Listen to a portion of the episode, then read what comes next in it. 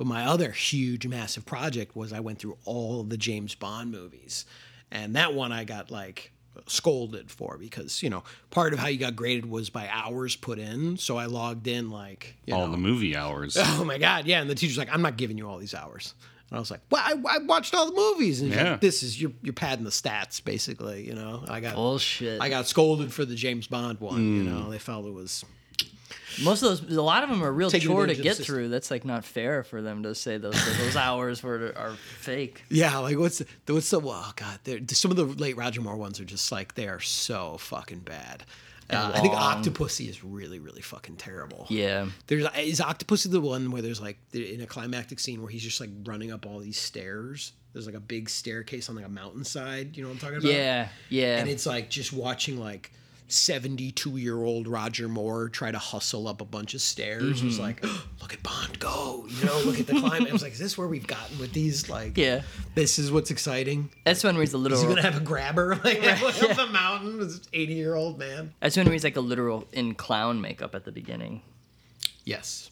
Yeah. Kurosawa should have made a Bond. That would have been sick. All the Bonds that could have been. I'm just know. gonna let that hang there. Yeah. I'm not even gonna dignify that one. The policeman isn't there to create disorder. The policeman is there to preserve disorder. Gentlemen, get the thing straight once and for all.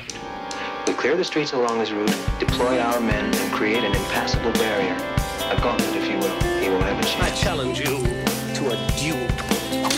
Tell you the truth, this guy's starting to get on my nerves. Hook. It's hot out there. Let's we all walk out there. Very, very, very hot. Open fire! Hello and welcome to The Gauntlet. I am one of your hosts, Eric Marsh, and I am sitting here with. Ryan Saunders. And me, Andrew Stasiulis.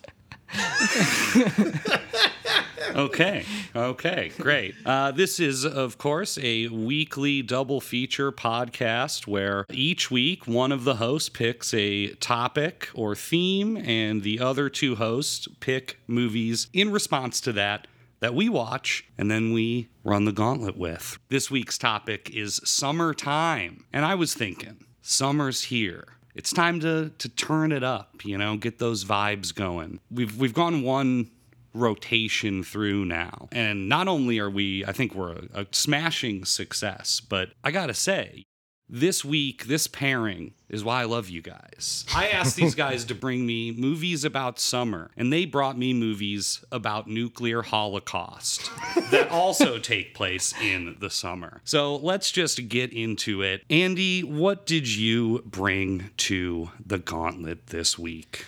Well, when you said summer, I immediately just went to summer movies. And, and of course, for me, I was thinking summer blockbusters, right? That's the, the summer movie that I grew up with. And I chose what I think is the the summer movie to to set the the the, the pace for all summer movies to come afterwards, which was 1996 Independence Day. For those who haven't seen it, it's a pretty simple story. Uh, aliens invade Earth on July 4th weekend and plan to destroy the humans, right? Destroy all life on, on planet Earth as you know it. And it's up to a ragtag group of humans to save the planet from these alien invaders. It's a pretty straightforward plot, but as I think we're going to discuss today, there's a lot of hidden complexity, both intentional and I think very unintentional within the film. So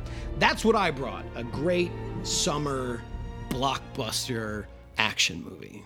All right. Ryan, what did you bring? Well, when you first mentioned that it would be summertime films, a lot of the first films that came to my mind are films from Japan and Asia in general, because when I think of summertime in the Midwest, I think of cicadas. And the only other place it seems like where the cicadas come out in the same amount of numbers as they do in the Midwest is Japan, right? And um, it's, it's such a distinct quality of so many summertime Japanese cinema, right? It's extremely green, there's the rolling hills, and everyone's just hanging out outside. It's a beautiful, warm sun, and there's those cicadas purring throughout the entire soundtrack. And so I, you know, found myself Um, drifting towards a film I'd been meaning to see for a really long time, a film that most people just know as the Kurosawa film that stars Richard Gere, and that is the film Rhapsody in August. Rhapsody in August is the story of a summer vacation where four grandchildren are hanging out at their grandmother's house in Nagasaki. And their grandmother is a Hibakusha, which is a person who is a was a victim of the atomic bomb. Um, she was exposed, but she did survive because when the bomb went off, she was on an, the other side of the mountain in Nagasaki. However, her husband was not lucky enough to survive and that is a specter that haunts the film as while the children are hanging out at their grandmother's house for summer vacation, they receive word from their parents who are out in Hawaii visiting relatives and the grandmother's long lost brother. The grandmother is encouraged then to reconnect with this American family. But then there's tension arising throughout the film of acknowledging the atomic bomb, the relationship then of having um, American offsprings, and then how to sort of keep that relationship in a healthy place um, without offending either party. And that's sort of the central drama of Rhapsody in August. And so there is the Richard Gere is the nephew of of this grandmother. Um, so she's she's his his auntie. Very similar movies. Yeah. So, uh, right. Yeah. So, I guess the first thing that I think is is very humorous, beside the fact that they're both summer films and they're they they are both about nuclear holocaust in in various ways. But did anyone else think it was funny that we had a German and Japanese director? Think about it. Uh, yeah, I'm thinking about it now. What's what I think is really interesting though about I didn't yeah, I the didn't make director that of connection. Independence Day, Marsh is talking about. Roland Emmerich is the director of Independence Day, and he is German. But if you look at his career and you look at the movies that he's made, like this guy just he loves the good old U.S. of A. Like that guy has made more patriotic American films than I think just about any American director has ever had. It, yeah, it is reminiscent of the yeah the sort of like immigrant filmmakers of classic Hollywood who really loved Amer- you know like Frank Capra who came from Sicily and truly loved America more than anything. I, d- I didn't do my homework, but I guess I'll ask both of you. Was Roland Emmerich, uh, did he go to school in America? Was he born in Germany and educated No, educated he grew in up Germany? in Germany and he started making films in Germany. Okay. Uh, and then he eventually, and actually, we can connect this. This was very interesting. I didn't know this. Roland Emmerich's first big Hollywood job was Universal Soldier, and he took over the production from Andrew Davis. Yeah, that's right. I didn't know that. Wow. part of his turn to I think America. I mean, it was very it was very intentional on his part because we were talking before about a movie that sort of helped him, I think, get Universal Soldier and a career in Hollywood, which is a movie called Moon 44.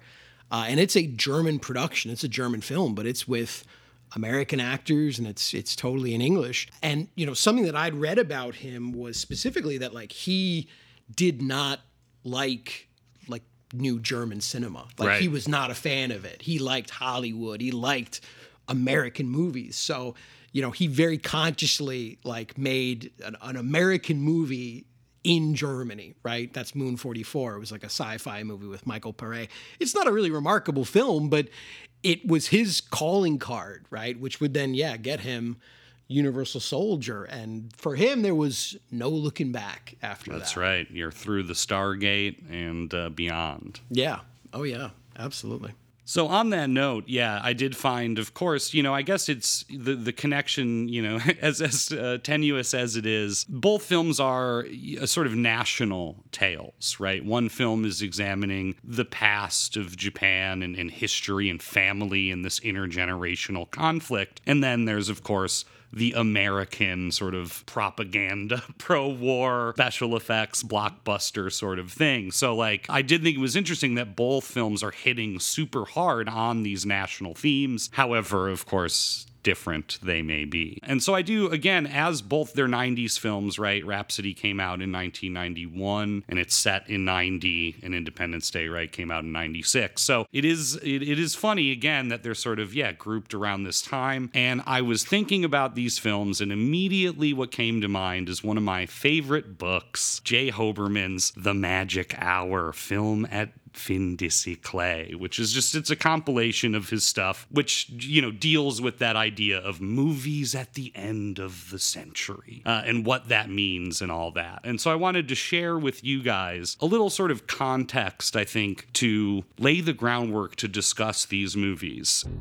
He who imagines disasters in some ways desires them, Theodor Adorno noted a half century ago. Imagining this disaster is what the movies are all about. It was as though a message had bounced back from outer space. The giant dinosaurs, rogue meteors, and implacable insect aliens who have destroyed movie set Manhattans over the past few years were now revealed as occult attempts to represent the logic of inevitable catastrophe. The big budget recreation of Pearl Harbor, in particular, seemed to have emerged from some parallel time space continuum to provide an explanation for what was even now occurring. So it seemed to this resident of Lower Manhattan, September 12, 2001, the day after the volcano erupted, the asteroid crashed, the Martians landed. The Pacific Fleet was destroyed, the big ship went down. Movies offered the only possible analogy for this live, televised phantasmagoria of urban disaster mind boggling cartoon explosions, digicam special effects, and world obliterating mayhem. Blockbusters are what bring audiences together, all at once, around the world. Their lingua franca is violent action, and since the collapse of the Soviet Empire, those sounds and images have belonged overwhelmingly to the American run multinational force conveniently designated Hollywood. Hence, the familiar sense of a scenario directed by Roland Emmerich for the benefit of Rupert Murdoch, the deja vu of crowds fleeing Godzilla through Manhattan canyons, the bellicose rhetoric of Independence Day, the cosmic insanity of Deep Impact, the romantic pathos of Titanic, the national trauma of Pearl Harbor. And so he sort of, you know, he, he sort of jumps off from there and, you know, he calls back to Kracauer, right, where he talks about the films of a nation reflect its mentality. And the, he uses the famous Kracauer line it was all as it had been on the screen right? So the idea that, yeah, these sort of like post Soviet collapse Hollywood blockbusters imagined the disaster of the future. And I think that's, for me, looking back at Independence Day, I mean, it really is this, yeah, this end of the century Hollywood spectacular that just seems so I don't know, from another planet. I think even more specifically than saying like end of century, it's like very much rooted in the ideas of like Fukuyama and the end of history, you know, that this is a film coming out only a few years after the the dissolution of the Soviet Union and the end of the Cold War. And so what's our big other? Right? And I think that Independence Day swoops in at this very important moment, right? For movies, for spectacle, for all that stuff, because there wasn't this big threat. Who's going to end the world? Who's going to destroy the world, right? It's got to be these aliens, right? It's got to be this because this is also, you know, well before September 11th, right? And and it's interesting actually for me the ways that this film is very connected to September 11th, both like literally and figuratively. It is kind of a turning point, and it's a turning point for blockbuster movies as well. It was a turning point for a lot. I mean, there's sort of like before Independence Day and after Independence Day in a, in a lot of respects. I mean, this film it's almost the bridge between Star Wars and Marvel. Yeah, that that's that's maybe one way of putting it. Yeah, I agree. I think that's pretty perceptive. I mean, I was thinking about both a lot throughout the film and in very d- d- different way because both of those like that type of um, blockbuster cinema is very different. And this film, I kept thinking was like a weird hybrid of both because it's you know. got the jokiness and the star power of the more yeah the like marvel kind of stuff but then it's got the the action and sort of like griffith parallel editing of of star wars and and that kind of mm-hmm. stuff Yeah, I kept thinking. I know this came out afterwards, but I kept thinking about the pod racing sequence in the Phantom Menace when Will Smith is driving. I made a note about that to specifically bring that up with you. I was like, I, I bet that Ryan's going to think this is like the pod race. I was it- waiting for Will Smith to say, "Now now this is pod racing. Because I mean, it was just he's having a laugh the whole time. Well, he he's does like say- quipping to the aliens as he's fighting them and trying to steer them around, just like Anakin does with his his pod racer. Yeah. Though he doesn't say this is pod racing, he does yell, I have got to get me one of these.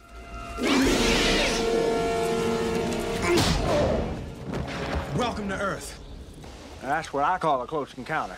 Yeah. Oh, so many ham-fisted one-liners. Mm-hmm. But yeah, Andy, to your point again, I wanna I wanna circle back to Hoberman, who sort of and he talks about how the '70s disaster films, right? They sort of dealt in Watergate and the oil shock and Vietnam, and but in the 90s, unchallenged hegemony created its own universal antithesis. In the absence of the communist menace, the foe was everywhere. For Hollywood, this unspecified enemy in Gilles Deleuze and Felix Guattari's phrase, was variously visualized as Euro terrorists in Die Hard, narco terrorists in Die Hard 2, neo Nazi terrorists in Die Hard with a Vengeance, homegrown terrorists in Under Siege, international terrorists in Under Siege 2, extraterrestrial terrorists in Independence Day, micro-organic terrorists in Outbreak, dino terrorists in The Lost World Jurassic Park, Russian terrorists in Air Force One, Bosnian terrorists in The Peacemaker, and Islamic terrorists in True Lies, Executive Decision, and The Siege. So, everyone's coming for us. This is, you know, more than 20 years after Vietnam. And though, you know, the Gulf War had just taken place a few years prior to that, and certainly there were a lot of other like scattered military conflicts in the 90s, you know, that the US was involved in in one way or another, Somalia, uh, the Balkans, and stuff like that. Like nothing on the scale of like what we would, and certainly what Hollywood would consider like a war, right? And and a war that would require all of our toys, all of our big stuff, and and getting all people, all Americans particularly involved. You know, this was at a period where, like as Fukuyama would say, with like the end of history, it's like, well, that's it, we won. There is no big, great conflict. It's just going to be this continual globalization and spread of liberal democracy. So, what else to do but look outwards, right? Wh- Where's our next big threat coming? Because this is, you know, as I said, well before September 11th. But when September 11th will arrive, of course, all that changes for America, for the world, and certainly again for Hollywood. But it's actually really interesting, like in history, like when this film came out, like how there's a lot of parallels and, and interesting connections to the eventual war on terror that will arrive. You know, um, the the terrorists as they were organizing September 11th, as they were planning that, like they used Hollywood movies as their inspiration, and specifically, like Independence Day was like one of those because of, as you mentioned in that previous reading, these aesthetics of destruction and understanding like the value in the aesthetics of destruction. The sight of buildings, big, iconic, recognizable buildings in America exploding, crumbling, collapsing in cities like New York, Los Angeles, Washington, D.C. That epic scale, right? These aren't military targets, they're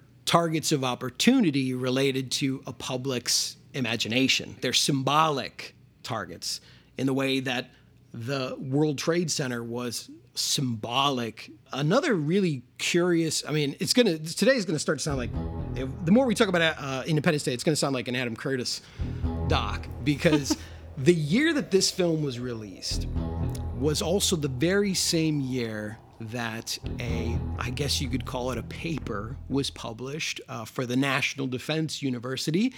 And this was known as the Doctrine of Rapid Dominance.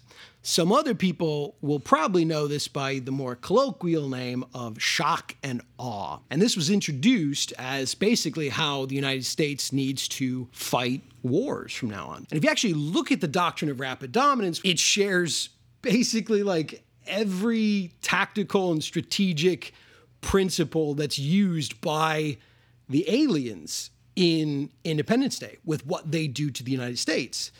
And again, will eventually parallel our eventual invasion of Iraq in 2003. There's even connections, of course, to uh, Rhapsody in August and Hiroshima and Nagasaki. Because specifically, the guys that were coming up with rapid dominance and shock and awe, like their goal was to create a, a military doctrine that could essentially have the effect of the bombings of Hiroshima and Nagasaki, but without needing atomic bombs. Right. They wanted to create that effect. Like, how could we, as a military power, do that? How could we render a population just so overwhelmed? But I just find it so fascinating that this doctrine was now being passed around military circles and eventually the United States government as well the same year that this film comes out and it leads me to wonder like who who got a hold of the other one's shit first right? Who did the guys who wrote rapid dominance did they see independence day? Like did they get a hold of it before they wrote that? Or did you know the guys who did, did D. Devlin and Roland Emmerich who were writing Independence Day had they heard about this this thing right? Because they are just so so I mean they're they're almost identical they're really almost identical to one another. And it's just so fascinating to me that yeah those both came out in 96 right? Yeah. And in I know in in Reel Power uh, the book it, it talks about how Dean Devlin met with the DoD a bunch. I mean, obviously, right? They were they were meeting very heavily, and we can talk about the fetishization of the Air Force in Independence Day as well. but Dean Devlin said that the film was going to he was un, he was willing to undertake revisions, and that the film was going to make Star Wars and Top Gun look like paper airplanes. And he said, and I quote, "If this doesn't make every boy in the country want to fly a fighter jet, I will eat this script." The oh irony too being that the the the U.S. like military actually like pulled their support for the film. They were originally uh, going to be you know helping them, assisting them with you know equipment and stuff like that, but they eventually pulled their support because they wanted script revisions, and Devlin and Emmerich didn't want to do that. And and the funniest thing about that is that they specifically, apparently the the the Pentagon, the really objected to all the Area 51 stuff. Right. Like that was Yes. their thing that Yes. pissed them off. They Yeah. were like, "D- d- we don't, no, Yeah. no, no, no, no. They none of this- suggested making it a civilian group that had been hiding the uh, UFO on their Wow. own. Yeah, they- And and yeah, I know Emmerich and Devlin were like Area 51 in Roswell is a government operation. Like you can't alter the American mythology in this movie because that's also as you mentioned with the iconography, the monuments. There is yeah, there's these parts of this film, even like the the LA earthquake jokes, you Yep. know, like it hits all these different sort of like classic American bits or and, kind of and and because of all those things, it really feels like shock and awe with a big bright smile. It's like such a playful destruction, and the stakes, while they're high, like never feel high. Like you know, I mean, and we're never really seeing the human toll. Like there's a couple moments where like some people on the street are like completely engulfed in flames, and you've got you know Fierstein just being like, "Oh crap!" when the fire's about to engulf him and just melt him in his car in New York. But yeah, that that is one of the things about the tone of the movie, and then you know just to connect all these things we're talking about, like a film that feels like it has no historical context, but it is lost in all these symbols and iconography of like an American legend, and yet is also at the same time, even being removed from that context, predicting the idea of shock and awe, or at least just like incorporating it like very deeply into its own narrative, but having a smile the whole time and winking and telling jokes. Well, that's the American way. That's see, Mm-hmm. like what really struck me. I haven't seen, you know, I've seen it on cable throughout the years, but I don't, I hadn't seen it in full in a while. And it does lean very heavily on that style of Hollywood World War II sort of propaganda film, which is all about the Americans are, you know, these kind of like naive optimists who do just yeah they, make jokes in tight situations and they're just yeah this film is just reeking of that kind of like oh we're americans it'll all work out in the end uh, with you know a wink and a smile right Yeah, I mean that that I think is also part of uh, Roland Emmerich. I mean, it's very clear that Roland Emmerich is a is a uh, I guess you could say a fan of World War II, regardless of his own national identity. But specifically, I mean, this like this follows the the the classic, you know, the cliche of like Pearl Harbor and oh, we were stabbed in the back, the surprise attack, and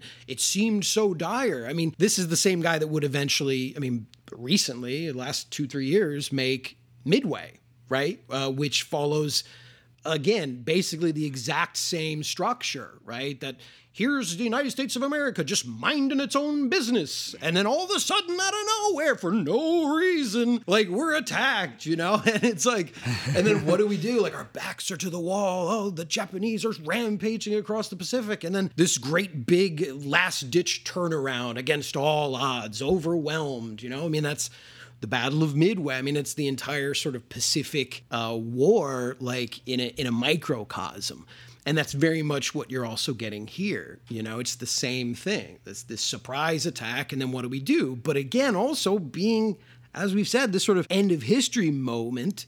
Uh, and an end of history movie, it isn't just about America. But this specifically is about, you know, again, this this idea that hey, we'll we'll all put aside our differences. We'll all come together as one great nation. And that's actually why so many people um, around the world, a lot of critics were really kind of like miffed about the ending. Uh, and and particularly like the the speech that Bill Pullman, who plays the president of the United States of America, President Whitmore, uh, the speech that he gives to rally everybody before they're about to fight the aliens, and you know he gives this really rousing speech, but but he says in the speech near the ending, right, like. And from this day forward, let everyone around the world celebrate Independence Day. July 4th will now be a global holiday. And again, it's this end of history idea, right? Like, yes, all liberal democracies are are the United States of America, and they're all now getting on the same page finally. Yeah, because it's like he, yeah, he he's not really calling for unity. He's calling for everyone to just be under the U.S.'s leadership. Yeah, right. And I mean that's how it works in the film. You know, like it's the, the U.S. come up with the the strategy and they come up with the idea. It's actually funny reading about the various like countries uh, and I guess people in, in the various countries around the world who got upset with the film for a lot of different reasons. Like in England, of course, they were very like insulted by it because it's again just America. Well, the like, British, yeah, the British uh, Royal Air Force guy is like on the phone and he's like, "Oh, thank God, we've just been sitting around doing nothing." Exactly. Yeah, I mean, I feel like every single representation of another country in the movie is just like so ludicrous yeah. and hilarious. I mean, I'm even just you know, especially towards the end during that Independence Day speech, and you've got the shots of you know people in turbans just dancing around the pyramids, you know, like in, in gleefully. As you're describing this kind of thing where they're going around the world and showing all these various groups coming together, there's like in the desert, there's like a group of Israeli uh, fighter pilots, and they're looking at another group of like Arab fighter pilots, and they all just kind of give this sort of like nod, like let's all put this shit aside and fight the aliens together. And it's so funny because again, like that's this naive idea, right? That it could be so simple as that, folks. If we just had this big other that we all could go to war with then all of our problems would be solved. I mean, that's that's of course like the, the tragedy of it too, that it isn't like climate change. It isn't like it isn't this this very like real existential threat. We have to create a, a, a totally made up existential threat, and one, of course, that leads to war because war is actually the great unifier. Right. Well, that's what know? he's saying in the speech. He says, "Yeah, like let us unite, but why? You know, they're only uniting for the you know the counterattack on the aliens. They otherwise have no unifying uh, ideas, right?" And that speech is actually pretty interesting. I when I was in high school, I took a class on British literature, and I had this teacher who was just obsessed with all things English. And she loved this movie. And I remember her telling us in class how, you know, the speech that Bill Pullman gives in Independence Day, that's just the St. Crispin's Day speech from Henry V.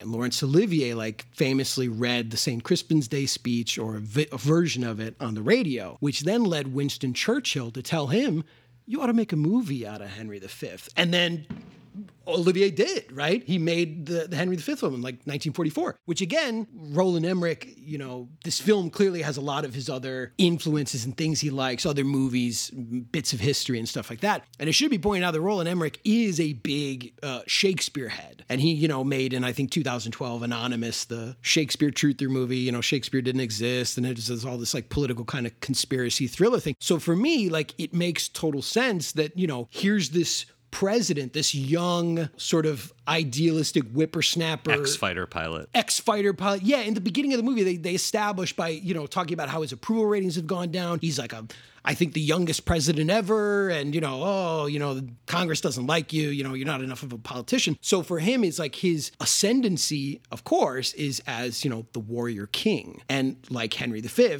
you know, gives this rousing speech. St. Crispin's Day, Independence Day. This day is called the Feast of Crispin. He that outlives this day and comes safe home will stand a tiptoe when this day is named and rouse him in the name Aircraft of from here will join others from around He the that shall live this day and see old age. And you will be launching the largest aerial battle in the history of mankind. Tomorrow is St. Crispian. Mankind. Then huh? will he strip his sleeve and Words should have new meaning for all of us today. These wounds I had on Can't Crispin be consumed by our petty differences anymore. forget. Yet all shall be forgot. But he'll remember with advantages what feats he did that day. It's fate. Then Today is the 4th of July. in his mouth as household words. And you will once again be fighting for our freedom. Warwick and Talbot, Salisbury and Gloucester, be and and their persecution. flowing cups freshly remembered. This story shall the good man teach his son, and Crispin fighting for shall ne'er right go by from this day to the ending of the world, but we in it shall be Should we win the day, We few, the 4th We of July happy will few. no longer be known as We an of American holiday. for he today that sheds his blood with me shall be my brother, he ne'er so we will not go And gentlemen in into the England night. now ahead. We will not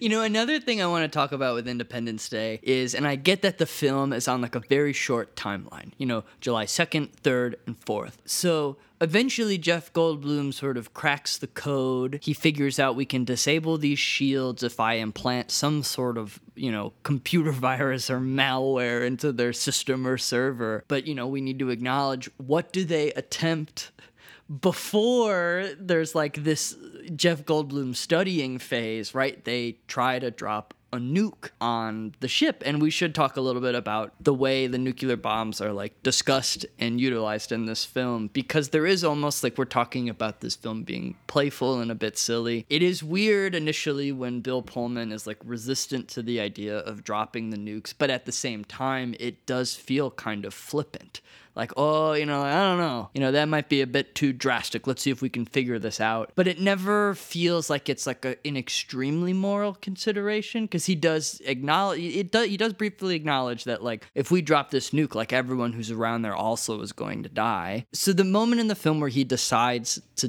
do the nuclear attack or the attempt on the nuclear attack on the ship is when he gets the vision of the aliens like plan of attack and what they're doing. And that's when he you know they infect his brain and he realizes they're coming to earth to steal all of our natural resources. They're doing this across the galaxy. It's a big grotesque road trip from these aliens as they're just like sucking up whatever these planets have and moving on. And he's so offended by that that he's you know he's like Let's nuke the bastards. and this is the guy who had just previously been, you know, the one voice of hesitation, or at least, you know, there were a couple other people that didn't want to nuke, but you know, it seemed like his team was encouraging them, you know, we got to nuke these fucking aliens. But you know, it's so the decision to then nuke them, or at least attempt to nuke them, isn't a result of any clarity about how effective the nukes will be on these ships or on these systems. It's just an emotional reaction. He's like, I see what they're doing.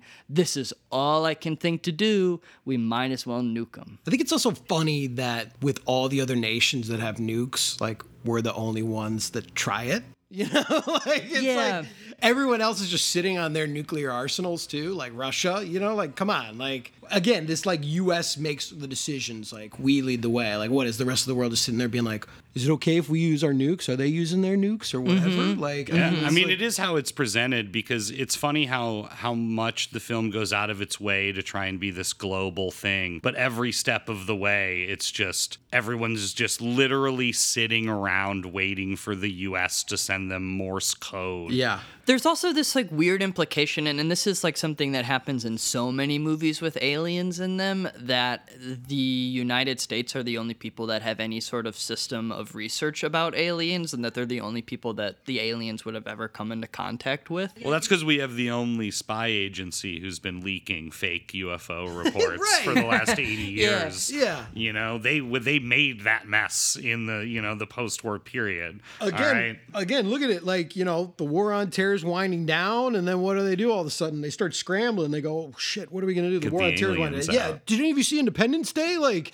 remember that shit? Let's fucking go back to that. You know, like And I know it's like hard to ask of like this film like a certain amount of logic or reason, but I do think it's extremely peculiar that they don't tell the president right away that there are aliens, uh, like or there's an alien research development unit or anything like that. Because you know they do say, oh, plausible deniability, but you'd think that the moment there was an attack, they would say, okay, we actually have like a research structure in place, and like like you'd think you'd want to debrief the president on that immediately, and then there would also maybe be this sentiment of, you know, I wonder if Russia has like an alien research unit, and if like if any of this shit has like landed in Siberia, and if they are, you know, like it is weird that it's like. I don't think it's weird. I think they're just bad at government. yeah, yeah. Well, that Oh, of that course, too. sure, Yeah. yeah, yeah, yeah. But it is like it's like you're right though. It's so like matter of fact because they're sitting there on Air Force One after they just got wrecked and like shit. What do we do now? What to do? What to do? And it's like Judd Hirsch who plays like this old Jewish man, the the father of Jeff Goldblum, who's like you. He starts shaking his finger at them. You all knew about this Roswell, that place, New Mexico, blah blah blah blah. You know,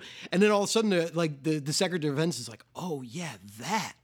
You know, it's like it's like now that I think about it, Mr. President, and then they're like, "Fuck, let's go over there." You know, it is so like matter of fact. yeah. And yeah, they're they're bad at government. That's Yeah. probably part of it. yeah, I mean, right, I it's guess like- it, it could be something that was happening in the background, but yeah, it is just so strange that that's never their impulse to, especially for a film that's purportedly about like unity and putting aside all of these Right. like there's no global mention differences. There's- There's, yeah, there's, there's no, no mention men- of collaboration. I Well, and there's no mention of China whatsoever in this movie. What's interesting, I told you both that I did watch the sequel, right? Independence Day Resurgence, which just came out a few years ago. And in that movie, now in the context of our relationship with China in 20, you know, 21 or whenever that movie was released a few years ago, like China is all over it.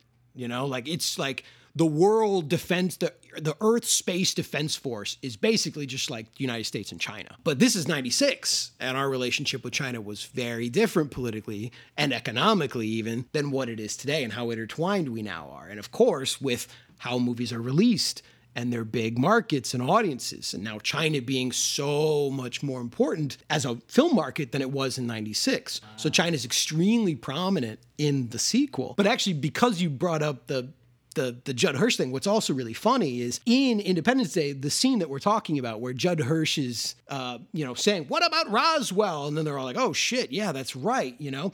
What's really funny about that is thinking if he hadn't said that, like if he hadn't brought it up, would they never have discussed it? But it's actually funny because in the sequel, his character has written a book titled How I Saved the World. And it's actually really funny because it's kind of a joke in the movie, you know, like he's going around bragging like he was a part of the decision. But I was thinking, it's true. it's like Yeah. if he hadn't said that on Air Force One, they'd probably just been circling around until they ran out of fuel. Because what day does he say it? The third? No, the first. yeah, Oh, he says what about Roswell it's like right they're away? in the air right after they like left Washington D.C. Oh, after okay, like the White okay. House gets blown up. And he also gives uh, Jeff Goldblum the idea for the computer virus as well. So he's got he's pulling double duty on saving the world. Yeah. And honestly, yeah, he's like the one character that does feel kind of like like lived in and real. You know, most of the characters, of course, are just you know they don't really exist. They're just kind of like there. Yeah, and that's a Um, testament, I think, to Judd Hirsch as well because Yeah. he's just he's great. Yeah, I mean there are a couple good performances in there, but I guess to really quickly though, based off what you just said, um, in terms of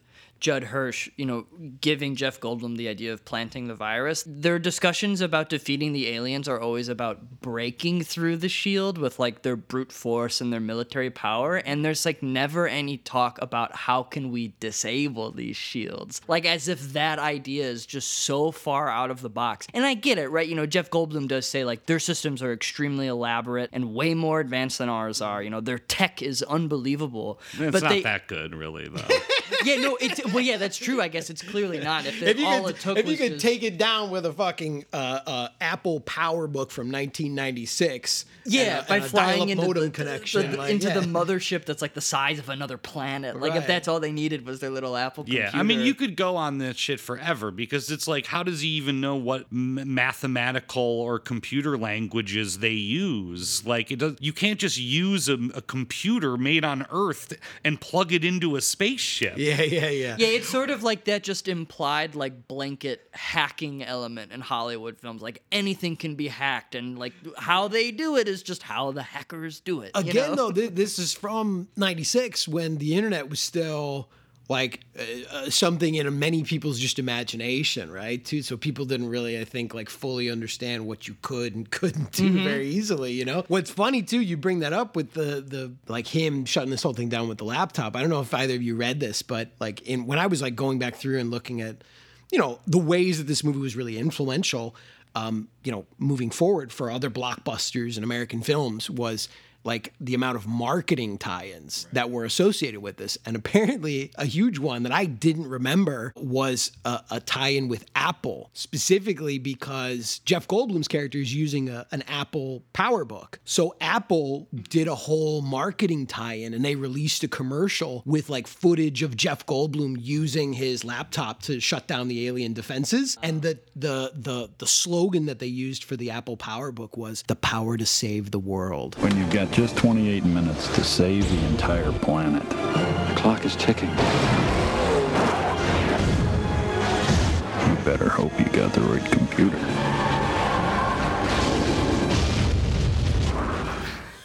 Which again, like think about where Apple went from 96 on, right? Like this Yeah. like world dominating, like, you know, like the power to save the world. Oh is Oh my that really God. yeah. But there was like a huge there was a huge like tie-in with like Apple. I didn't think to do that, and that's like such a good idea was to look up all the like different commercial tie-ins for that because I could see that being a film that's like ripe for. I'm sure there were tons of commercials at the time. I mean, I was too young to remember. This this set like the benchmark for how Hollywood would move forward in marketing tentpoles and blockbusters. This was the first like major uh, film release to buy a Super Bowl ad, and at the you know like to to feature like teaser footage in the Super Bowl, and they paid something like one. 1.3 million or something like that. this was the first time. yeah, um, and it was like it became like a a standard from that point on. Of right now, when you watch a Super Bowl, it's like what big tentpole film are they going to tease? You know, and they specifically like did a lot of things that people hadn't quite done. I mean, obviously, marketing of blockbuster films is nothing new, but the the the specific roadmap, the tactics. Well, the film, out. yeah, I mean, the film's, you know, the film did come out on July 2nd, but the, the film's title is an advertisement for when it comes out. Absolutely. It's released that weekend. Like people were able to go see it July 2nd, which is the first day in the film. So there was this all that synergy as well of audiences like going and it's like that's right now we're experiencing it. But again, dude, like you know, bringing up the whole shock and awe and rapid dominance thing, like you know, when I got really like you know, my brain was like broken when I you know did my dissertation on like war and media and all the connections and stuff.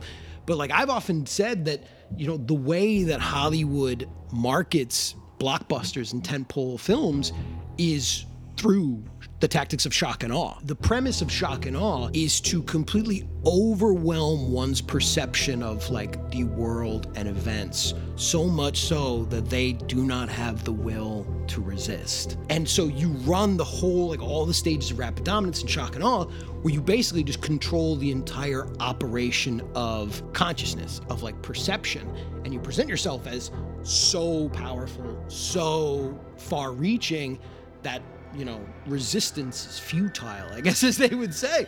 But it's the same thing with like this film, the way it was marketed, and for for people to go as some sort of inevitability, right? Like we know where you're gonna be. And and from Independence Day on, that's how almost every tent pole has been marketed and advertised. You know, it presents it as like you can't possibly miss this and that's how f- films you know they go on and they just completely overwhelm the public's consciousness did you want to see this or did they make you want to see this and Mhm. how Mm. through this blitz right through this blitzkrieg of marketing a film you know the shock and awe you can't Shock and awe resist. You- marketing, you, yeah. can't not go see this film independence day was like setting the stage for that to come Yeah, I guess you could say shock and awe marketing is shock and awe with a grin. you know, as I Absolutely. was saying, how the film feels. Yeah. Mm-hmm. Mm.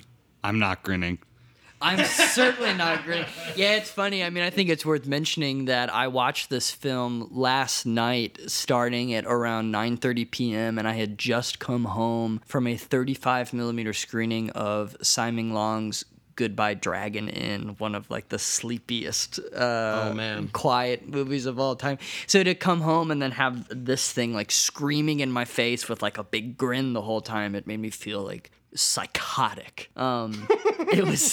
Speaking of speaking of psychotic, there's one thing I want to talk about, and that's Robert Loggia. oh hell yeah Of all the things I remembered about this film, I did not remember that Robert Loggia is in nearly every scene. I was very like, oh, they're deploying Robert Loggia seriously.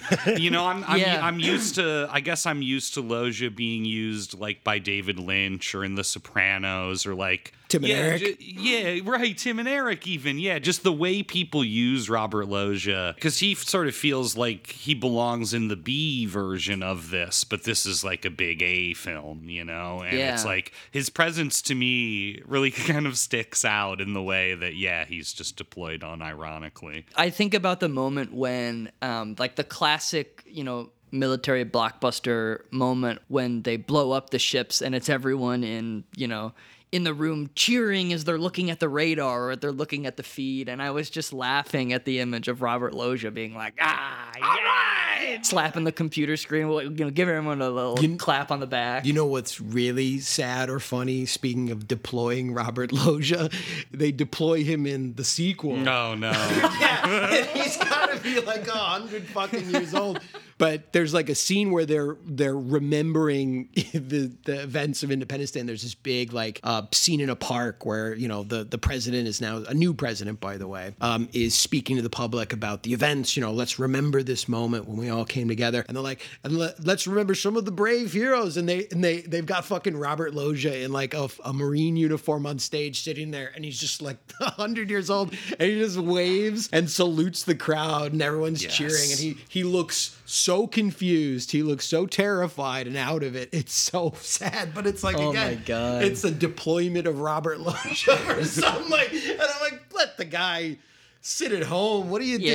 doing? Like, oh god. Yeah, I it's so prefer. I prefer Robert Loggia in Wild Palms mode. Absolutely. Now yeah. there's a deployment I can get behind. Just a man who it seems like his soul is on fire, that he's just like a powder keg, you know? Yeah, absolutely. You know, I generally didn't like love the way this movie looked, but one thing that, not that that matters, but one thing I did really like about Independence Day, um, and it's a similar thing that I liked about The Mummy upon revisiting it recently, was like all of those miniatures and how the ships like look pretty real because they are all just like miniatures shot to scale, and like a lot of that destruction is done with miniatures. Oh, yeah, Oh, it like looks pretty cool. I think. I think in general too, I I- I'll give it up to to Emmerich for he he can like keep it moving. He can compose in scope. Like you know, it's a generally like It's proficient. Yeah, it, it's it's a, it's not formal excellence, but it's formal engagement. And yeah, it maybe it's got a, a dozen too many push in on people's faces, but it is you know he he gives you the spectacle. He gives you this sort of ela- you know elaborate sets and explosions and like extras and mise en scène, and you know you get all these like RVs driving through the desert. Like that stuff looks great, to be honest. Like the white desert uh, uh shots. Oh yeah, like the salt flats. Yeah, Yeah, the that, that salt stuff flat looks, stuff is yeah, yeah, it's crazy. It looks nice. Yeah, and I mean not to beat a dead horse, but like the it does seem like he is like referring directly to the Star Wars playbook in Yeah. terms of the choreography of many particularly the air battles Yes. i mean all the scenes with the it, but i i did think it was like kind of unique because uh, or at least just odd as a film because the, the the the fights in the air feel way more like star wars than they do than something like top gun Sure. just the way it's choreographed like even beyond the fact that they're shooting like green lasers at each other and it's like space aliens the attitude the way it's like cutting back and forth between all of the Yeah. cockpits like it feels like And the battle of- command, it feels yeah. like the battle of hoth in empire strikes back you know like it looks exactly like that Yeah, I mean, like though the public like clearly went out in droves for it around the world, there were a lot of people who said, "Man, this is extremely derivative and like it's not adding anything new," you know. But I mm. think that's to me again when you chose the topic for summer movies, I went for a summer movie because to me that's what so many summer movies are, right? They are this just spectacle where you sort of shut your brain off. Yeah, I mean, it, it feels like a, a goodie bag of all these other films, and that is why I think it does feel distinctly like the ultimate summer movie, uh, the summer blockbuster specifically. Like I was, you know, I like I said, I had thought I had seen the film, but I, I clearly haven't. Like I was like it's something I had discovered while watching it, and yeah, but I completely agree with your your sentiment. Like you think a summer film like this is like probably what I'm going to think of from now on because it does seem like it's taking all of those things and it's this shock and awe marketing package. It's like, here you are, the summer, the movies, your popcorn. Like, this is it, Independence Day. Here's my problem with the film as a summer movie. no one breaks a sweat. Do you notice that? Mm, Do you mhm. notice that? Yeah. But isn't that like a classic summer movie thing of like a Hollywood summer movie? Like everyone Sure. is so clean. Well, Hollywood won't allow you to, you know, in most situations, they won't allow the degradation of our stars in any way, right? Right. And I was I was trying to you know I was trying to look for any other summer totems outside of the you know the Independence Day sort of setup, and I honestly didn't really find any. Will Smith, there's no sweat there. Yeah. Uh, it is so- dry over there, but for sure. Well, you know. come on. I mean, like, I no, but I agree because I, outta here. no, but I agree with you because I also It's a dry heat. It's a dry Shut up. I mean, it's because we're sweating right now. I'm That's sweating more than anybody. To Marsh's point, I'm sweating right now more than anybody I saw sweating that guy. Oh, without a doubt. He's But wearing also- a combat uniform and flying a jet Of in the course. desert. No, yeah, he like looks fine. He looks like a bubblegum advertisement or something. I guess maybe Randy Quaid has a little bit of, well, you know. yeah, he's the one little guy they let look like a human being. in- Well, in Randy Quaid's always sweating. Is he supposed to be like Slim Pickens from Doctor Strangelove? Yes. I mean, I think it's Right. a play So, on like that. again, it's just like a grab bag of cinema history, as you guys are talking about. Like mm-hmm. the whole movie is just like a pop culture stew, essentially. Yeah, well, I agree. They this was written apparently. Uh, it was written by Dean Devlin and Roland Emmerich on a month-long vacation in Mexico. So I imagine they just sat down in Mexico and they were like, "Come on, let's come up with a let's come up with a big summer, you know, sci-fi movie or whatever." And they just started riffing on like all this other stuff that they liked, and just were like, "Yeah, and throw that in too." And like, man, remember that scene in Strangelove where he rides the bomb? Like, can we do something like that? Like, yeah, actually, the original ending was even more to that point. But in the original ending, they reject him, so he takes his his his crop dusting plane, which is like an old biplane, and he straps a missile to it himself. And then flies up there to be like, I'm gonna help. And then he rams into the, the alien ship with his biplane and a missile shit. attached to it. I wish that's what happened. That, but they they they apparently like they did that, and then they were like, no, no, this is this is unbelievable. This is too much for this, This is movie. too like much. we've gone a bridge too far with this one. The idea of a of a biplane sort of flying amongst alien spaceships and F-18s somehow was just too much. And- I, but that's like a compelling image. Charley would've- Varrick could have done it. Yeah, Absolutely. Yeah, yeah. But you know, Marsh, you're right. Like I, I, I kind of hear you on that standpoint. It it might not necessarily look or feel quite like a, a, a summer, you know, in terms of the climate and and It feels like being in a multiplex in 1996 it does in the summer. Yeah, Yeah. it does. Whereas the other film that we watched, Rhapsody in August, to me, like that was one of the things that was was so remarkable for me while watching it was like how it felt so much like summer. Yeah. Like Kurosawa understands space in a way that Roland Emmerich could never even dream, you know? and like the space that's crafted in Rhapsody in August, like the whole film to me just it felt like summer. Yeah, I mean, I would love to take a summer vacation at that grandmother's place. It seemed delightful, you know, just like looking at the moon at night, listening to the cicadas during the day, you know, working on the old organ in grandma's place, trying to get it up to snuff so we can like play some nice tunes, you know. Whoa, no schoolwork over the summer. Like I got time to futz around with this little organ, you know. It is, it's, it's like a delightful summer space, despite the fact that it's haunted uh, by the specter of uh, the atomic bomb. Yeah. That's right. Well, I want to first first thing I want to do is I want to connect these films because we're not going to get. A, I don't think we're going to get a lot of opportunities to do that here.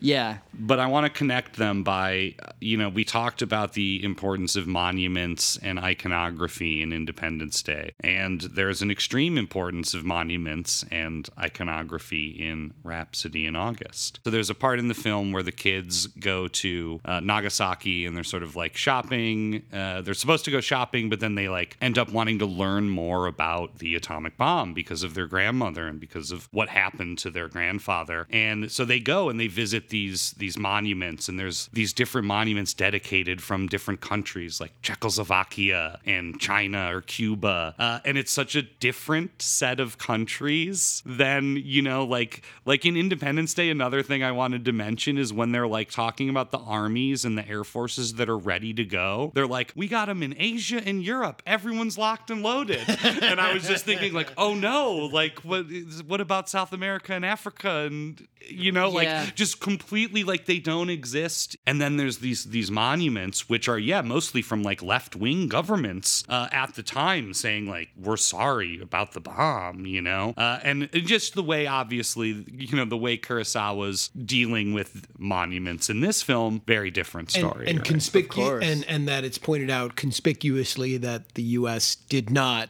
absolutely deliver a monument. Yeah, yeah. The little girl is just sort of like, yeah, where's the where's the one from America? And yeah, they're like her cousin's like, you idiot! Like Yeah. they dropped the bomb, and they're not, you know, there's no monument here. right, and that's like the whole thing with the family. They're so upset that like the the grandma mentioned to you know the grandma writes this sends a telegram or whatever you know to to the family in the United States and the Japanese family living in Japan they get so upset because they're like don't bring up the bomb to the Americans. Like it's gonna make them feel bad you know? There's all That's yeah, that's certainly like worth picking apart because I think ultimately that's like the heart of the conflict of the film is once it's revealed that the long lost brother and the family that he has in Hawaii doesn't know that the grandmother is like a living victim of the atomic bomb and that her husband died in the bomb is like a huge th- I mean, that's the crisis in the film. That's like why the grandmother initially didn't want to go to Hawaii when the rest of the family did. And that's then the tension about connecting with the family because they know the grandmother's going to mention it.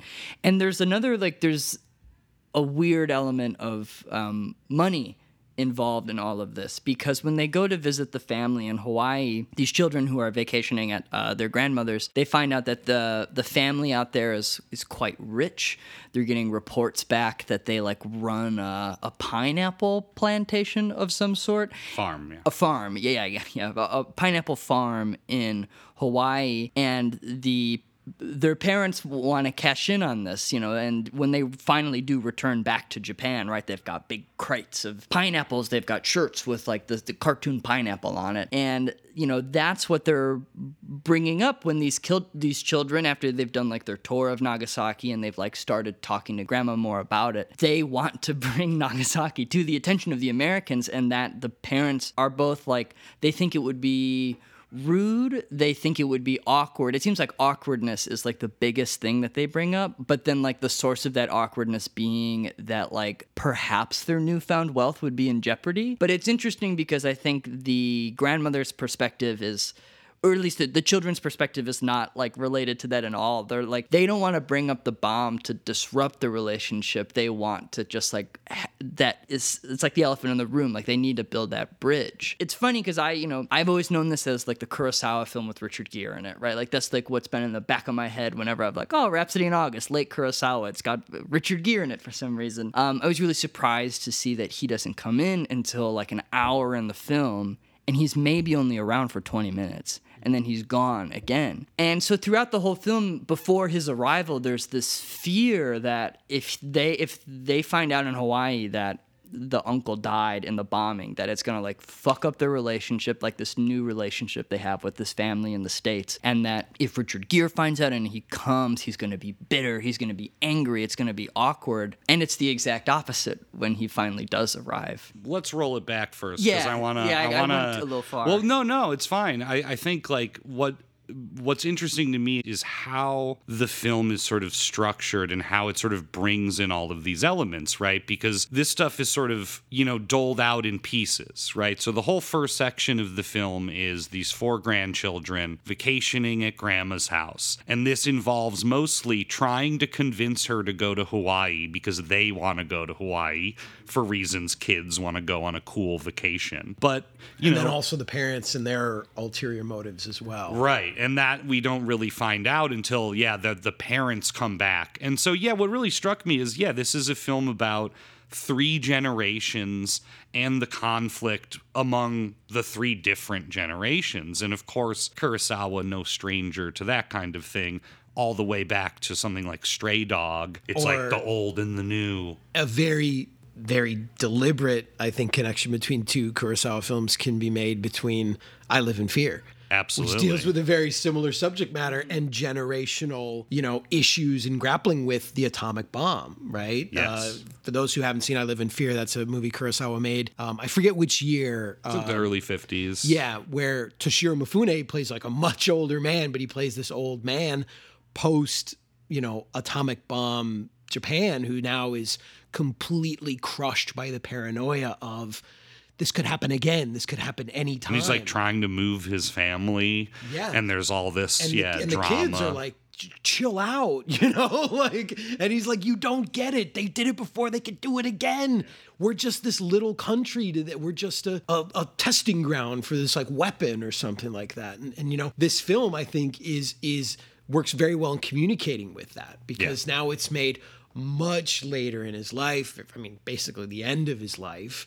And again, we have an, an older character reconciling with it. But now the grandma's basically like, you know, it's like the younger people who are like, don't bring that up. It's it's awkward. It's uncomfortable. Blah blah. And she's like, let's heal these wounds. Right. Well, Let's it's just the let's just- middle generation that's afraid to bring it up because I think the kids are pretty comfortable. With, I mean, well, they just don't really understand. it. they don't. Yeah, they don't have a sense of the scale of all of it. And I think what you're saying, Marsha, about like the film, sort of like in these chunks, is probably a good like structuring like guideline for how we can talk about it. Because like, yeah, I do. I, I completely glossed over essentially like the other ways that the children are introduced to the bomb and their like sense of it, and a lot of that comes from the way that the grandma tells them all these stories, and it almost feels like folk tale or fairy tale. There's this recurring image of this eye, and then there's also and that crazy shot of the eye, like yeah, the one of the most like stunning images I feel like from Kurosawa's filmography, and that's like you know There's a that- couple in here that are just like jaw dropping shots. You Yeah. Know? Just, I'm still, I'm still shook. one of the one of the kids actually says like uh, gets very upset at one point and says stop telling us scary stories right like they're like they're the ghost stories Well, and she's know? just telling him stories about her family. Yeah. She's like, oh, yeah, you know, like tells him the story about her brother, the shoemaker, who ran off with the shoemaker's daughter uh, and then saw the, the trees in the woods that, quote, looked like a double suicide. Yeah, just- uh, and, and, and she's telling him, you know, these stories about 1920s, 30s 30s 40s Japan. And so that's like the first part of the movie is the co- the connection between that generation, right? The the war generation and the the children. And so, like, yeah, that's like what's going on for a, a, a, long while. You get multiple stories. You get, yeah, the other story about her brother who went crazy because he was exposed to radiation and he drew, just kept drawing eyes. He kept drawing eyes. And so that's another sort of like scary story. And so they're just like peeling back all these family layers in the first sort of half of the film. And the grandmother's telling them. And she's also like kind of trying to remember all of mm-hmm. her brothers because she sort of claims she doesn't remember her uh, brother who emigrated to, to Hawaii in 1920. She's like, I don't remember him, you know, just sort of leave me out of this. And so, yeah, it's just like this very touching relationship and clash, right? They complain about her food, they wear jeans and like US college t shirts. Yeah, I had wrote a lot of those down. There's like a New York baseball shirt, there's USC, there's one shirt just says Brooklyn on it, The other one says it's- MIT. It's, I mean, they're they're garishly like you know American Blue like- jeans, Yeah, yeah. yeah, Mhm. absolutely. Yeah, and I guess you know, without jumping ahead, but um, even just talking about these stories she's telling and all of her memories, that is one of the reasons that the ending is just almost unbearably tragic when she does begin to lose her mind, um, and she sort of like regresses and thinks the bombing is happening again. And so, like, yeah, so much of the first chunk of the film is dedicated to her like engaging with those memories again and like making them fresh and sharing them with the younger generation, and it haunts them. But at least like she's able to speak on it and like you know share it. Another and now that just saying that reminds me of another just like emotionally overwhelming scene in the film that kurosawa manages just so beautifully and precise because he's great even when he's very quiet and that's that scene when she visits uh, or when she receives a visit from that other woman who lost her spouse in the bombing and they just sit there silently um, and they're just like resting in the room and then eventually she leaves and the children ask like what was that all about Well, And yeah, she- the kids are all like confused. They're like, they're like, Grandma's had a friend over for an hour, but they haven't said anything. Like, I think something's wrong, and nothing's wrong. Yeah, and the grandma says like, you know, there's some things, there's some ways of communicating where you don't need words, right? She says something along those Yeah, lines. I wrote it like- down. She says there are people who are silent while they're talking. Yeah. there are things you don't need words to understand is then another thing she says Yes, both of those. And and I even thought then of the two trees that you were talking about earlier, right? When they come across those two trees, oh. which seem to be like reaching out to one another in a silent embrace. And then of course, you know, Kurosawa very very, you know, conscious of that stuff. I mean, like Yeah, he's his he gets this, yeah. the children looking at these two like gnarled old trees, like seeming to to reach to one another and embrace. And then the very next scene, I believe, is like the children coming back and finding the two old women sitting across from one another. Mm. Like, Oh, Yeah, okay, It rhymes, yeah. yeah Yeah, it's, it's it's pretty amazing what he's doing with some of this stuff because there's also the waterfall. And so again, to yeah, you know, to uh, to explain it even a little more, it's like the grandmother is telling them things about her past and they're sort of the kids are going out into the world and like looking at them and visiting these sort of fabled kind of places she's telling them about, whether it's, you know, where the bomb went off at the school in Nagasaki or the trees or the waterfall where her brother used to go swim at night. And there's, yeah, a tale of a water imp that she's like, you know, very devilishly just like fucking with them and being like, oh yeah, the water imp, telling them these sort of ghost stories about it. But that waterfall then, of course, comes back again in the end when Richard Gere's in town uh, in this very emotional moment. And so there are all these sort of like little rhymes throughout the movie. yeah. And at that point, you're describing when when they revisit the waterfall and with Richard Gere, like this American, right? Uh, they're, it's playful. They're, Yeah. they're playing in the water. They're splashing each other. They're laughing. They're having fun. And again, for me, thinking about this film and the relationships that this film is establishing, it's establishing relations between generations. It's establishing relations across time. It's establishing relationships with space. And you know how Kurosawa is in in a way for this I think you know very very old man at this point in his life and in his career sort of trying to communicate between these these periods of time the past and the present. It's it's this relationship and about reclaiming these things about reclaiming time reclaiming space. And so, in, in that way, you know, you can establish this waterfall as this sort of scary space, but then the, the space can be reclaimed as a, as a place of joy. And in, in a very similar way, he has the, the scene where you know it's the they go and visit the school that was destroyed in the bombing and they're looking at this skeletonized like gnarled and twisted playground and they're very scared you know the kids are are frightened by it you know and and it seems like this hollowed um, you know place of of death. And then what happens? The survivors come in and what are the survivors doing? Planting flowers. They're planting beautiful flowers and and they're not scared of it. They're they're turning it into a place of of life, not a place of death, a place where new life can grow.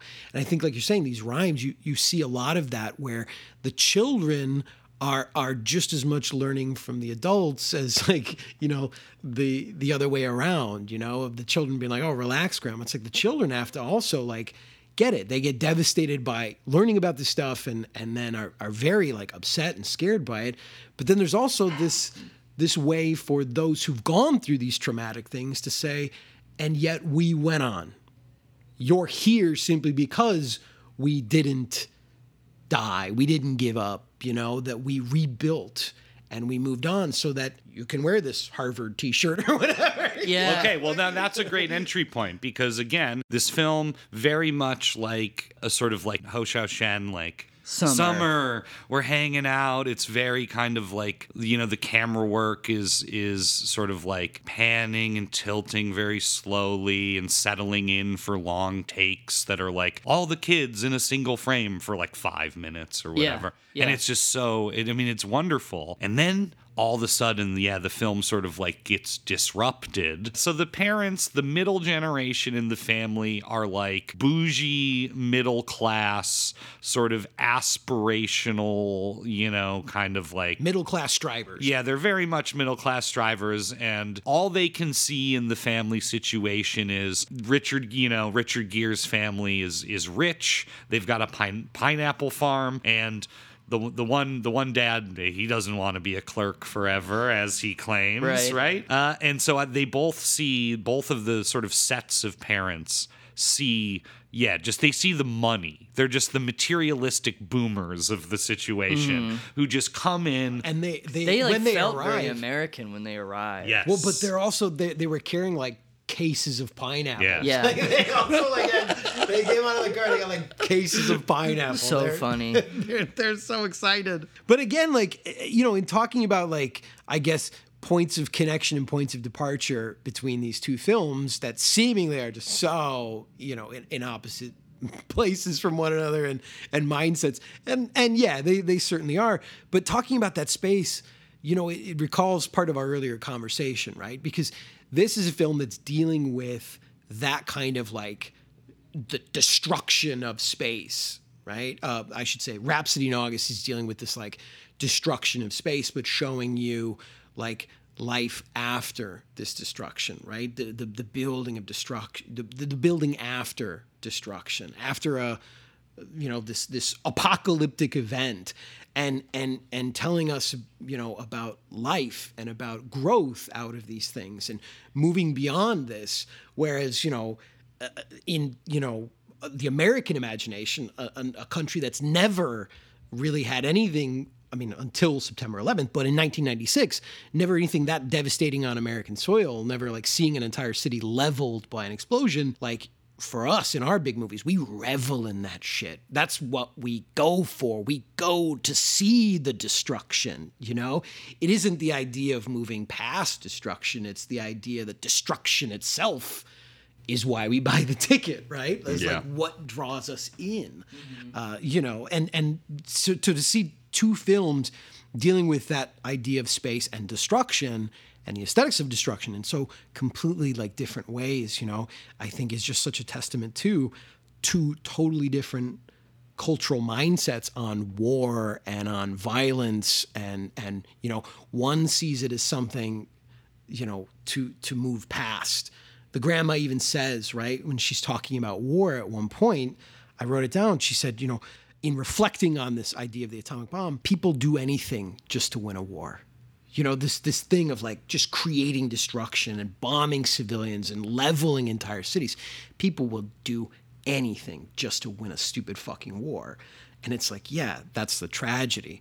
Whereas in independence day it's like you better do anything to win that war you know? It's like that's Yeah. the american mindset you know? It's like nuke the sons of bitches you know Totally. Like, it's just like the solution that they have in the back of their minds. Like, oh, of course, this will just wipe away all of our problems. Like, because it's just like we can get this wrapped up neatly in a bow. Like, get this done. Use the nuke. And yeah, you talking about growth in Rhapsody in August also, you know, it was, I mean, of course, it's set in the summer because many of the events in the film like surround, you know, the anniversary of the atomic bombing, you know, on August 9th. You know, she won't go to Hawaii until she can pay respects like at a memorial for her husband. But at the same time, like, yeah, all of the sequences shot like in the city proper of Nagasaki are very much like a city alive during the summer. You know, like everybody's out and about. It's warm, it's beautiful, life is going on. There is like no sense of destruction anywhere outside of just like memorials and memory. Um, but yeah, no, it is and like yet, a, though, Kurosawa goes to great pains to remind, you know, through the eyes of the children, he he keeps they keep saying like, and yet people forget and people forget, right? So there's also Yeah. that element of it too, where yeah, just the dilution of this thing as it's being passed in. Like the bomb is now, yeah, it's another story in this woman's life that she's like passed down, and even the kids are like, yeah, most people don't like talk about this shit. No one like people don't want to think about it, you know. Um, it's awkward to think about Yeah, it's ab- embarrassing yeah. to think about it And I actually think that that element is really interesting. This like sort of culture clash when Richard Gere finally does arrive. Right? There's all this discussion about how we don't want to talk about this. We don't want them to know. The Americans will be really sensitive, and it's just all hush, hush, hush, May hush. lose our free ride on that pineapple farm. Exactly. And then Richard Gere arrives, and the first things out of his mouth in the airport when they greet him was, I like can't believe we didn't know. I am so sorry we didn't know. Why didn't you tell us? and and he um, right away wants to go to the the site. He wants Right. to go right away. Yeah. It's like Yeah. we'll we'll get there, but I want to see this first. I want to go here first. And him just saying like when we all found out, we all broke down and cried.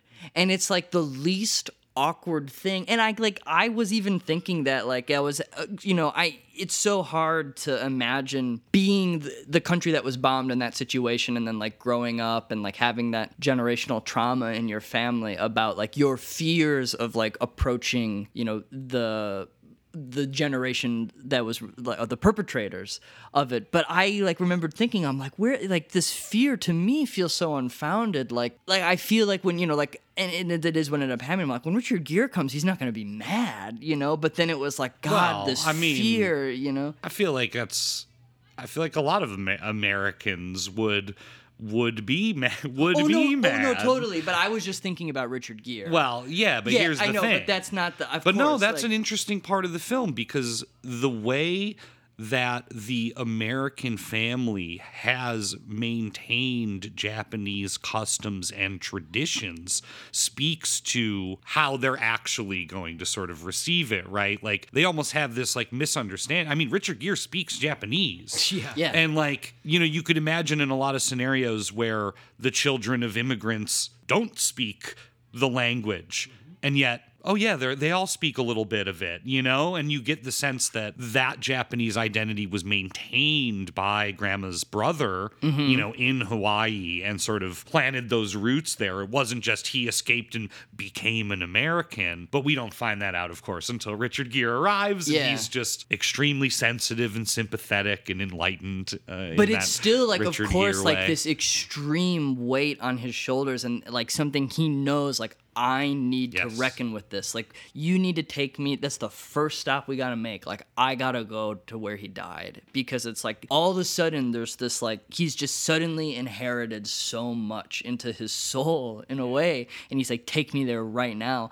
And i you know, I can't think of a Kurosawa film uh, that has made me cry, but I like teared up when Richard Gere went to the spot that he died, and then On all the those people brought game. in and they like started planting everything. I like couldn't believe it. I can think of several Kurosawa films that made me cry. Well, I guess like yeah, I mean, but I like just like it takes a lot to get me to like actually tear up while watching a film because I have no soul, and this film did. Like this film, like I like had like waterworks. I don't. You know? It's it's devastating. この人たちはここで死んだ子供たちのスクールメイトです。僕なんだか怖いよ。それはね一番恐ろしいものを見た人たちだからだよ。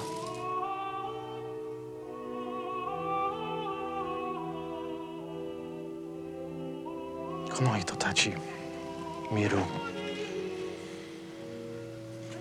Anohino, Nagasaki. Late You're, Kurosawa like, hits different. Late Kurosawa hits different. I mean, you know, that was something I was going to talk about it as like a, you know, late Kurosawa as a late film. And I don't know if you read many of the or like took a look at some of the reviews for Rhapsody, but they're all like pretty negative, and it almost feels like a psyop because the all the reviews they bring up like the same thing. They're like this film refuses to acknowledge like why the bomb was dropped, as if like that's some sort of responsibility by Kurosawa in this film. I don't think it- I don't think Grandma was part of the imperial government, regardless. Yeah, absolutely. Well, And- beyond that, I mean, I'm glad you brought that up because, you know, to me, what I appreciated about this movie was specifically that it, it didn't go into that. It didn't try to uphold the fucking myth, and it is a myth of, you know, the atomic bomb being this necessary thing to to beat imperial Japan in World War II. It was not necessary. Like Mhm. that is a myth that has been propagated by the United States and the West, let's be honest, for what, you know, fucking 75 years now that it was like we had to do this. Like if we didn't do it, like the war would have gone on and it was the only way to stop it. Look, it's a myth that's been propagated that it was necessary because Japan was too fanatical and it would have been impossible to invade Japan. Like Japan, Imperial Japan in 1945 was beaten. The war was over, right? The island itself was cut off. The Russians were now involved. The reason that the bomb was dropped had nothing to do with beating the Imperial Japan. The reason the bombs were dropped was to show the Russians we had more of these things and look what they can do and look what they'll fucking do to you too if you try to take over the rest of Europe or whatever. It was meant to stop the Russian advance. It was meant to tell them slow down because these could just as easily be used on you.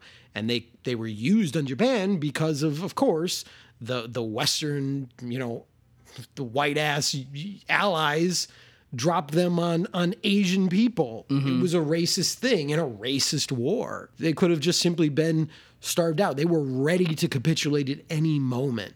Those bombs were dropped and it had nothing to do with ending the war. And again, that's why I brought up the quotation where it was like, people will do anything just to win a war. Like the grandma's so cynical. She gets it. She knows it was unnecessary. It was just a cruel act. And and so for me, you know, hearing that that some critics would say that like, well, they didn't get into the, you know, explaining it. It just seems like this horrific thing that was just done just to be fucking cruel. And it's like, yes, because that's exactly what it was. Yeah, and I mean, and that's the thing. It's Kurosawa makes that argument in the least aggressive way possible, and that, like, that's to me why this all feels like a psyop. That that was the talking point of this film. That like Kurosawa was uh, being crude eh, by like withholding information about you know the imperial government of Japan. But however, there is you know one review. Um, that was quite glowing by um, a, a, Chicago critic who always had his finger on the pulse, and that is our man Jonathan Rosenbaum. A couple, just a thing he mentions in his capsule. uh, You know, he starts it off by saying a beautiful reminder from octogenarian Akira Kurosawa that he's still the master, despite the mixed evidence of his previous two films.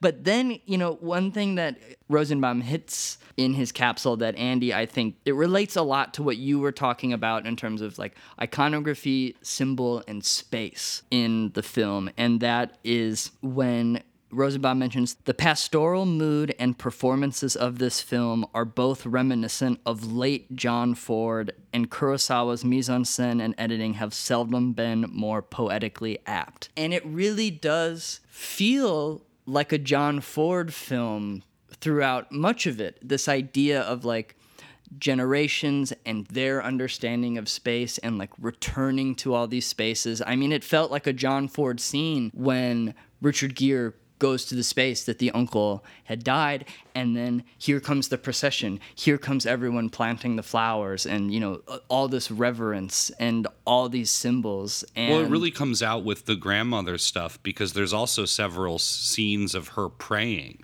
mm-hmm. with other sort of wives and, and people and victims of the bomb. And so, like Ford, it's got this attention to the old world ritual. And then it's also got, uh, yeah, that family drama and generational conflict. It's such an intimate film with a vast scope, right? Well, and uh, it's interesting that you bring up Ford because, again, I guess to, to connect our double feature a little bit, right? Independence Day also, to an extent, feels like that. That I guess you'd say more of the earlier Ford, the more middle period, the war years, where you have this nation being built out of war, out of this you know, being attacked by savage some savage other and like the the grand rediscovery of America as as Deleuze would put it, right? The great rediscovery of America. But of course, right, with with this new America, it's now a global America. Let Independence Day be a global holiday. John Ford would have loved that. And absolutely and absolutely. And and the fact that also in in a lot of Ford films, you know, buried within it is also this story of re remarriage, this story of of you know unions and weddings under the eyes of God, because you know just as they're getting ready to go off into their climactic moment in, in Independence Day, Will Smith marries his girlfriend, and you have yeah, the, all the, the men divorced... are sort of like reaffirmed by their women, right, and their faith as well. Absolutely, under the eyes of God is the phrase that's used. And it makes sense because again, when you're talking about Roland Emmerich earlier and all of his influences, like he loves John Ford. When he made Midway a few years ago, John Ford is a character in Midway. Right. He's in there very briefly, but it's very clear that Roland Emmerich also is a big fan of, of John Ford. But it's it's interesting, right? Because Rhapsody in August is this this late elegiac Ford, you know, looking back on everything like, man, maybe it wasn't all worth it, you know, like maybe family is what really matters more than country, more than nation, you know? Whereas Independence Day is still like the old flag waving, you know, the, the, the great building of the American civilization through conflict, through struggle. One thing I want to mention is the organ in Rhapsody in August. So I found this to be just like a really, really wonderful recurring uh, element of the film. Is the oldest kid is fixing this organ at Grandma's house throughout the movie, and they come, of course, to discover that that organ was their grandfather's who perished in the bomb. So there's yeah, there's sort of like jokes about it. The kids are playing around with the organ throughout the movie, but the the oldest kid is always sort of like he's like like playing little scores for like little incidents that happen around the house. Like when someone will make a joke or someone will chase someone around, he'll sort of like play them off in a little musical accompaniment. And this climax is, you know, later uh, in the towards the end of the film when the organ is fixed and the tone is now good. And then the kids all sing a song together. わらべは見たれ。の中の場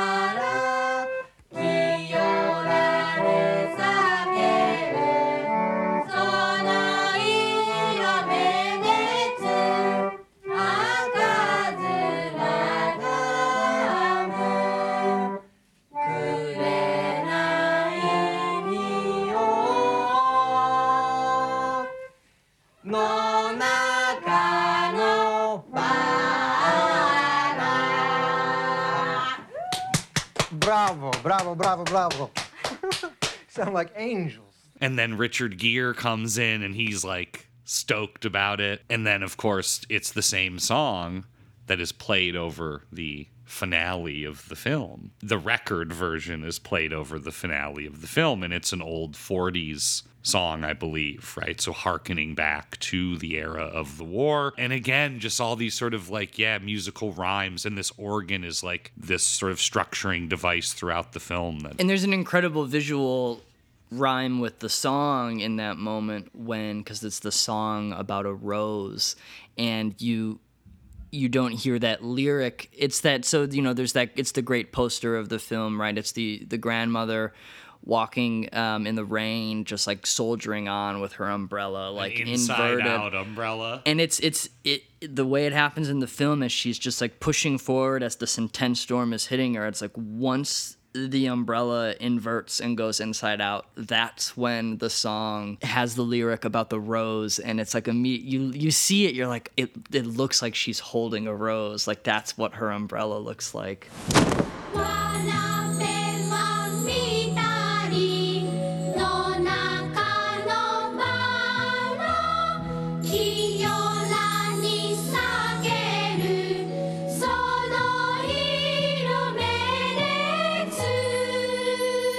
Also, isn't there is it a rose when there's the scene with the flower that Richard Gere and the and the kid are looking at, and it's it's all the ants are climbing up it, up the stem. It's at the day, yeah, the day of the the Nagasaki memorial. Richard Gere and the youngest child just like look at some ants, and Kurosawa's camera just follows these ants as they climb. And then it reveals this like yeah pinkish red flower, and Richard Gere and the kid are just staring at Transfixed. the. They're just staring at the flower while all these people are chanting Buddhist prayers for the dead souls of, of Nagasaki. And again, it's just there's so many of these like quiet but very like emotionally overwhelming moments throughout the movie. Mhm. And yeah, so it reaches that apex when she starts to think it's all happening again. She's starting to get all these like flashes of memory. Well, and this is particularly triggered by her brother's death. So Richard Gere, when he's he's visiting, they're playing around in the waterfall, and then all of the sudden, it's like you got to go. Your your father has passed away, and Richard Gere is just gone from the movie Immediately. Immediately, and then Grandma starts to slowly kind of just like start acting funny and then within a couple of days she thinks the the bomb is being dropped again. And she sort of just takes off for the mountains like takes off for the city reflexively just like she did in 1945 when she cuz that's her story as well is she went to Nagasaki just after the bomb had dropped to look for her husband. And that's the thing we didn't mention is she also has uh, like no hair. She has like a really fucked up radiation kind of like scalp situation going on, which is introduced very early on in the movie. But so again, it's like she thinks the bomb has been dropped again and she is just, you know, 80 something years old, 90 years old and she's just off to Nagasaki with her umbrella in the rain and then this song plays and all the the children and their parents are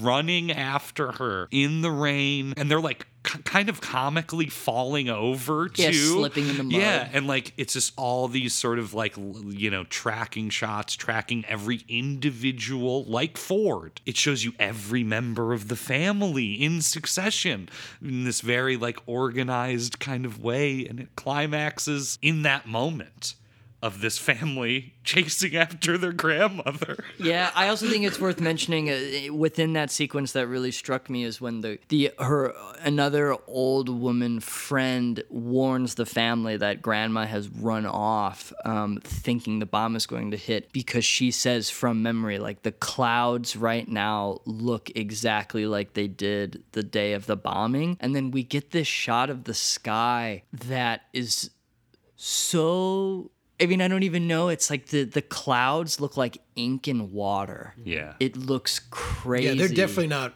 clouds. No, but there's something about that where They, it's they like looked like the the sky in uh, Flash Gordon. Like Yeah. if Yeah. you've seen Flash Gordon, it was like the same kind of Yeah. that was used. You know. But I remember there was something about that that really struck me. The the idea it's like this is what the sky looked like before the bomb hit, or maybe it was implied also that this is what the sky looked like after the bomb fell. Sure. But like yeah, just seeing those clouds and it's like this day that you know has this like distinct memory. It's like yeah, these don't just look like normal clouds. Like here is this vision, here is this thing that's like returning and triggering her. Well, and keep in mind, you know, in Independence Day, the aliens when they show up, they first show up in these like insane clouds. Like Yeah. there's that insane right. cloud coverage over the spaceships, and everyone's looking at that, going like, "What is that?" Everyone starts freaking out because They're like orange funnel clouds. They look crazy. But I did want to also say, since you were bringing up John Ford, since we have been discussing John Ford in relation to,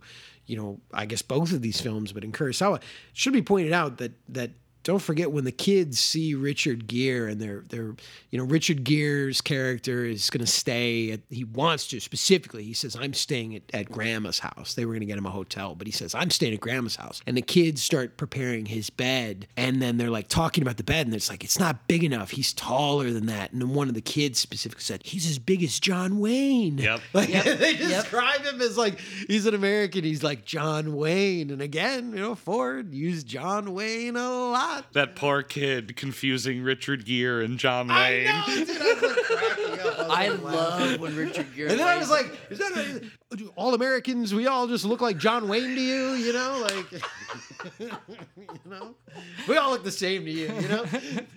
I love when Richard Gere like it's like I ought to try this bed out, and then he like spreads out and he's just like playing it up for the kids. He's like, Well, I better try it, shouldn't I?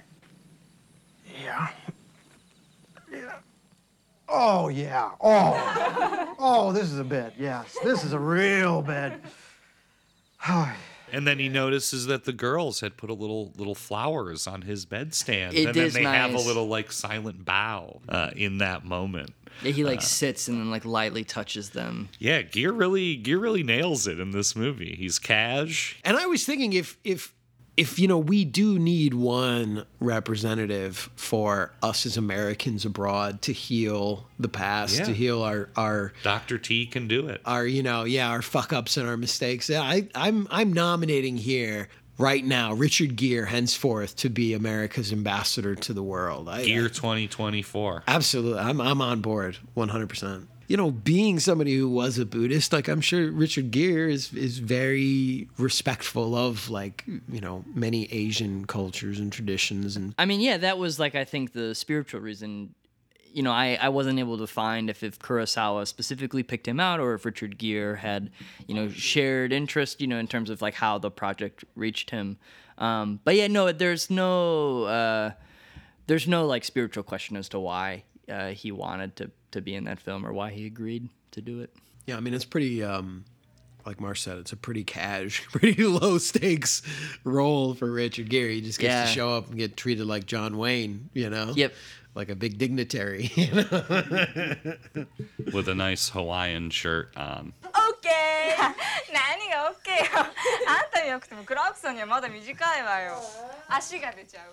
あの人の大きさちょうどジョン・ウェインくらいだぜ I had a funny note that just said like atomic campfire tales because of like the stories she was telling. I did also like the line you had mentioned and how they didn't like her cooking and they says like I think grandma's cooking is lousy because of her false teeth. Yeah, it's She all can't- mush. Yeah, it's you all know, there's no mush. texture in that I thought food. That, yeah, 'cause- that scene was so mean. but then they but then they cook for her. Yeah. and, and she loves it. yeah, she fucking loves it. yeah. Yeah. I do. I guess. I guess we should mention. There's a scene early on in the film when Grandma, the kids are all sort of like talking about her in hushed voices. They're talking about the bomb. They're not sure, you know, if they're going to offend her sensibilities. And she's just like lurking. She's just like frozen in the hallway in the background with a plate of watermelon, waiting to enter once the kids have sort of like stopped talking. And it's amazing. And then she just comes in and is just like, "Oh yeah, here's some watermelon. Like the bomb, forget about it. It's like no big deal, you know." But then she also starts telling more crazy stories. yeah. And again, you know, yeah, summer. What says summer like a nice plate of watermelon. right? Absolutely. I mean, really, we said it before. To me, this movie felt so much more like summer proper than Independence Day did, because Kurosawa was just nailing all those. Those those things, at least in my mind, that I Well, he's always had a knack summer. for weather. Absolutely. You mentioned Stray Dog earlier, right? And One of the that hottest. Was, to be honest, I was one that I had thought about bringing to the table for this. But when you had picked, I was like, can't do two Kurosawa summer movies. You know, I was like, and that's I, I had to go the complete opposite direction. I went Independence Day, but I mean, fuck, man. Stray Dog, like I'm sweating just thinking about Stray Dog. Like his depiction of summer in that is is I think people when they write movies they just don't they don't think about that. You know, for for so many movies it's just 72 degrees and perfect. But but man, when it's fucking hot, when you're sweating, when it's like so oppressive and humid, like it's gonna put you on edge. You know, that's what I say. Like, think about character, right? Like, you know, when you're fucking hot, you're gonna your temper's gonna be short, you know, and people don't think about that, you know. They just it's it's fine, it's perfect. The climate's great. But like imagine going through a really stressful situation and it's goddamn 95 fucking degrees out with 80% humidity. Like, you're probably not gonna be thinking rationally, you know? Kurosawa like understands that, whether it's heat or it's rain or it's snow like he adds those touches or or, or wind Always. howling through Yeah. you know like It's a it's a real climate is a character in in his movies it's a real rhapsody. Yeah, I mean, I guess like just wanted to say one last thing. I, I I'm actually, you know, I've seen a, a lot of Kurosawa films, but I have not seen a lot of late Kurosawa films. I guess you know, not having too much of a reference with other of the later films. I don't I don't want to say I was surprised. I'm not surprised by the way that this film moves and is so precise and beautiful. But it is, yeah, it is obviously in a lower key, very decidedly so, and almost self consciously so. It's hanging out in summer in August, you know, there's not a lot of dolly moves, if, you know, really until, yeah, the ending when they're following everyone running. It's a, it's a static movie of composition and of sort of like family dynamic. And it just, he nails it. The quiet, the loud, guy's done it all. He really has. Turns out, yeah, guy, guy made some fucking movies. yeah turns out Kurosawa made some fucking movies. Our octogenarian master. All right, so Marsh, you know, we we again we presented you with our summer picks for better or worse. and so, you know, for you picking this topic, what are what are some of the summer movies that that come to your mind? I'm glad you asked. Yeah, when I picked the topic, I, I don't know what I expected. This is not what I expected, but uh, I'm delighted regardless. Some of the classic summer movies, obviously, the sort of like, you know, the works of Ozu and Rohmer. You know, certain directors kind of like fetishize summer uh, in certain ways, and I'm and I'm down with that for sure. Takeshi Kitano, as we talked about, he's got you know a handful of summer related movies, whether it's yeah Kikujiro or Sonatine. But one film I wanted to highlight uh, is The Longest Summer from 1998, directed by Fruit Chan. Uh, this film is a sort of like medium cool for the Hong Kong handover. And it was shot in uh, Hong Kong in July of 1997. And it's about a bunch of military guys who get laid off because of the handover and they decide to mastermind a bank heist because they're so disaffected. And meanwhile, this film is shot gonzo style during the handover. So there's parades and fireworks and it has that like clash of reality and then just chaos ensues and honestly I don't even remember what happens. It's just like a total 90s Hong Kong carnage. And that is, you know, China that- took over. That's what happened. yeah, China took over, and that film has more like Union Jacks on fire than I've ever seen in any film. It's very funny and and cool and good. So, all right, well, uh, what do we have for uh, next week, uh, Andy? It's your turn to pick the topic. That's right. I'm up. Um, and you know, my choice for the topic was was sort of building off of your topic. You know, you chose summer because we're we're we're we're just on summer's doorstep here. It's summer now. Uh, so I thought, you know, what goes well with summer for me? And that's making uh, making some poor choices in love, perhaps. You know, summer romance gone awry. So my topic is, of course, in that vein, bad romance. So I want you folks to bring me your flicks dealing with bad romance next week. Turning up the heat. I love it. As always, you can follow us on Twitter at Gauntlet Movies. You could send us an email at gauntletmoviepodcast at gmail.com. And uh, we'll see you we'll see you next week for some bad romances. Bye. Bye. We are marked to die. We are now to do our country loss. But if to live, fewer men the greater share of honor. He's got some nerve, I'll say that. What do you think, uh, Billy Neely? They shall be my I think he's wonderful. Gentle in his condition. Gentlemen in England now bed shall think themselves accursed they were not here, and hold their manhoods cheap, Whilst any speaks who fought with us upon St. Crispin's Day. That's great. That's